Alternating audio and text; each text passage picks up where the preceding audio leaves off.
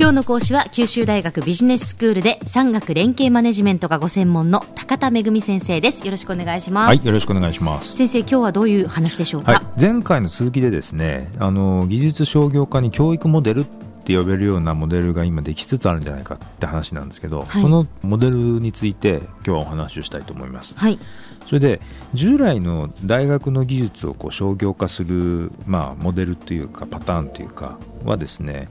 あの大きく4つぐらいあったんですね、で1つは研究者モデルって言われるものでこれはあの実際に研究をやった当の本人が、えー、僕はこんなすごい研究をやったよと。でこれを誰か世の中に広めてくれる人実用化してくれる企業とかいないだろうかっていうのをこう自分で情報発信して自分でパートナーを探してくるという、うん、まあ一番素直な、はい、あの原始的なパターンなんですね。すね。ええ、はい、でこれは一つのモデル。それから2つ目のモデルはですね技術移転オフィスモデルといって研究者が自分でやるんじゃなくてあの TLO っていうですね、はい、あの大学の知財をマネジメントしてこう産学連携コーディネートとかライセンスをやる。そこのスタッフがその適切な企業を探してそこに技術移転をするというそういうパターンなんですね。でこれはですね研究者の時間不足とか営業力不足っていうのを補うことができるんですけれども、ええ、これまたその TLO のスタッフもまあどこも十分じゃないですね。アメリカの大学でも十分じゃないんですよ。一、つの大学あたり。だからなかなか十分に、えーと、たくさんの案件を一度に扱うことができないというその物理的な限界があるんですね。はいで3つ目はリエゾンオフィスモデルっていうんですけどリエゾンオフィスっていうのは、企業の共同研究の相手を探してくるそういうオフィスなんですね。であの最後4つ目なんですけどこれはインキュベーターモデルといってですね、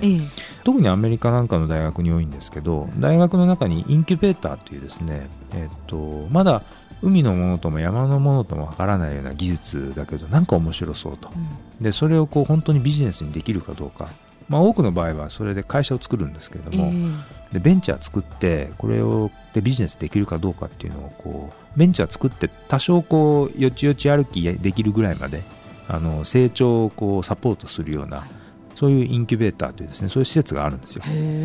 でここには専任のインキュベーションマネージャーって人がいてまあ言ってみたらあの赤ん坊を育てる、うん、あの乳母みたいな人なんですけど、ええ、そういう人がいて、で商業化をサポートするんですけど、はい、これさっき言った TLO モデルとかリエゾンモデルよりも、え、あのより踏み込んでビジネスになるかどうかのサポートをやるのであのそういった点ではあのうまくいけばちゃんとビジネスになるかもしれない。その確率は高くなるんですけども、これまたですねそもそもそういった施設に入居できるプロジェクトの数っていうのはまあ限りがあるし、うん、で1人のインキュベーションマネージャーが面倒見れるあの赤ん坊みたいなね、うん、研究プロジェクトの数も限りがある、まあ、そうですよね。ということなんでやっぱり物理的な限界はありましたねということなんです、ええ、でそれに対してあの先週から申し上げているその教育モデルですね。これはですねこのモデルの限界今言ったようなモデルの限界を超えてもう少し幅広に商業化を実現することに貢献できるんじゃないかと。ほうほう。いうことなんです、ええ、で大きくですねこのモデルにはこの教育モデルには4つの優位点があるだろうと思ってまして、はい、でまず1つ目なんですけど先ほど言ったモデルにも共通していたまあやっぱり人手が足りませんよという話。でこれをこう解消できる可能性があるってことなんですね。で教育モデルっていうのは学生が授業の中で、えー、演習としてその実際のプロジェクトに取り組むので、まあ、毎年毎年いろんな学生が大学に入ってきてビジネススクールとかで社会人学生が学んでる、まあ、そういう人たちが授業の中で、えー、取り組んでくれるんでうん、でそういった意味でその人が足りませんよっていう問題をあのある程度解消できる可能性がある、うん、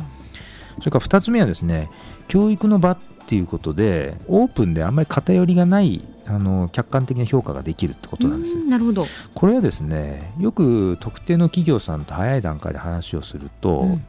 あの本当だったらもっと違う領域にたくさん応用できそうなすごく基礎的な技術基盤的な技術だったりそれもあのその企業の関心のあるところだけしか事業やってくれないんで他で伸びても良さそうなところが伸ばしてくんないとでそれをこの教育モデルっていうことだともう学生はそもそも特定の企業とか利害関係ないので、うん、できるだけ幅広に、うん、何をどういうふうにやるのが一番これ大きくビジネスとして成長するだろうかっていうことを客観的に考えるから、うん、あのその分ですねその商業化の可能性が、まあ、広まると。いうフラットに判断できるというのはやっぱりいいですね。はい、えー、それからですね3つ目なんですけど、この技術の商業化のスキルってある程度の標準のスキルがあるんですね、はい、でだからまあ授業で教えてるっていうことはあるんですけど、ええ、この標準のスキルを持った人間人人材が世の中に増えてくれるということなんです、うん、特に日本の場合は言ってみたらこう日本でなんでもう少しこうオープンイノベーションって進まないのかというとお互いやってるやり方が全然違って価値基準も全然違うんででそれをこう同じものをこう同じ土俵で評価するっていうのに慣れてないからそのオープンイノベーションっていうですねものがなかなか進まないっていうことは理由であるんですけれども、はい、そうするとこの大学みたいなこう場でですねオープンな場でその標準的な手法を身につけてもらうと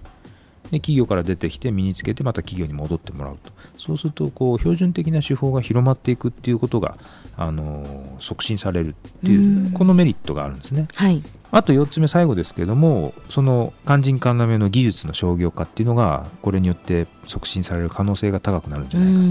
ということなんです。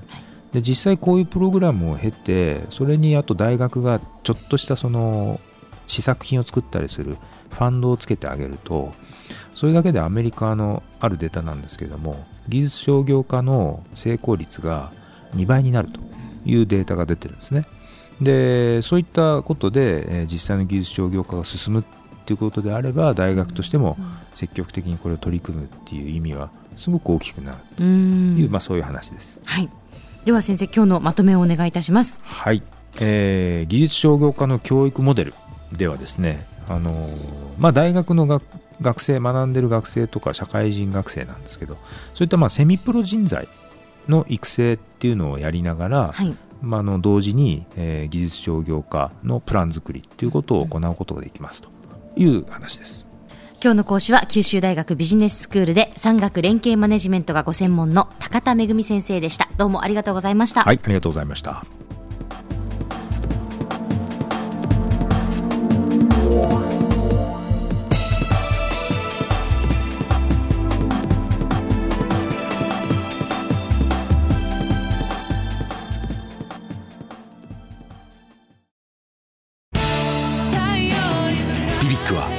州で生まれ九州の人たちに光を届けています。九州のお客様が光り輝くように。それがキューティーネットの変わらない思いです。キラキラつながるキューティーネット。